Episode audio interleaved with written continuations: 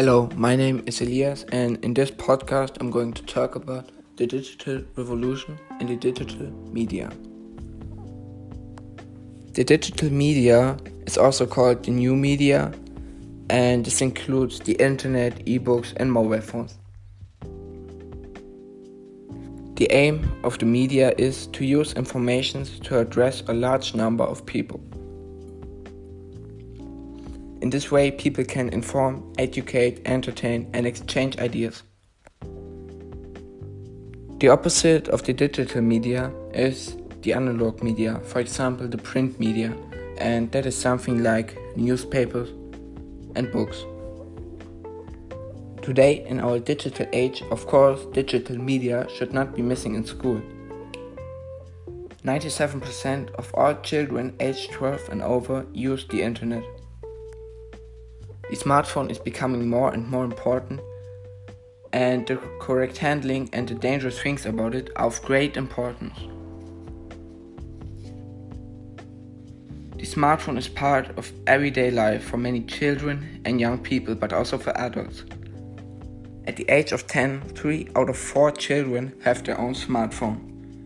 And the most popular activity of children is watching videos and 75% of all young people are active in social networks.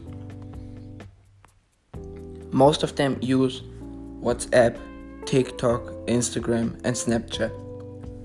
And from the age of 16, Facebook is also very popular. Social media is also indispensable in professional life.